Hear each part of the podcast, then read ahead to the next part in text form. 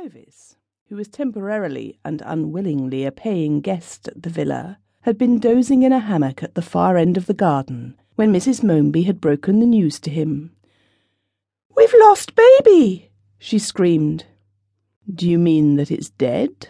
Or stampeded? Or that you staked it at cards and lost it that way? asked Clovis lazily.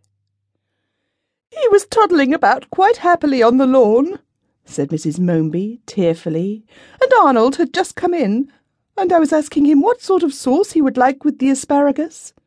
I hope he said hollandaise, interrupted Clovis, with a show of quickened interest, because if there's anything I hate, all of a sudden I missed baby, continued Mrs. Momeby in a shriller tone. We've hunted high and low, in house and garden and outside the gates, and he's nowhere to be seen. Is he anywhere to be heard?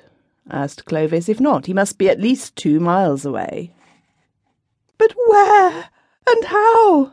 asked the distracted mother. Perhaps an eagle or a wild beast has carried him off, suggested Clovis. There aren't eagles and wild beasts in Surrey, said Mrs. Momeby, but a note of horror had crept into her voice.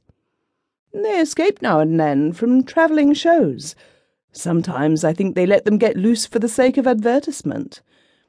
Think what a sensational headline it would make in the local papers. Infant son of a prominent nonconformist devoured by spotted hyena. Your husband isn't a prominent nonconformist, but his mother came of Wesleyan stock, and you must allow the newspapers some latitude. But we should have found his remains, sobbed Mrs. Momeby.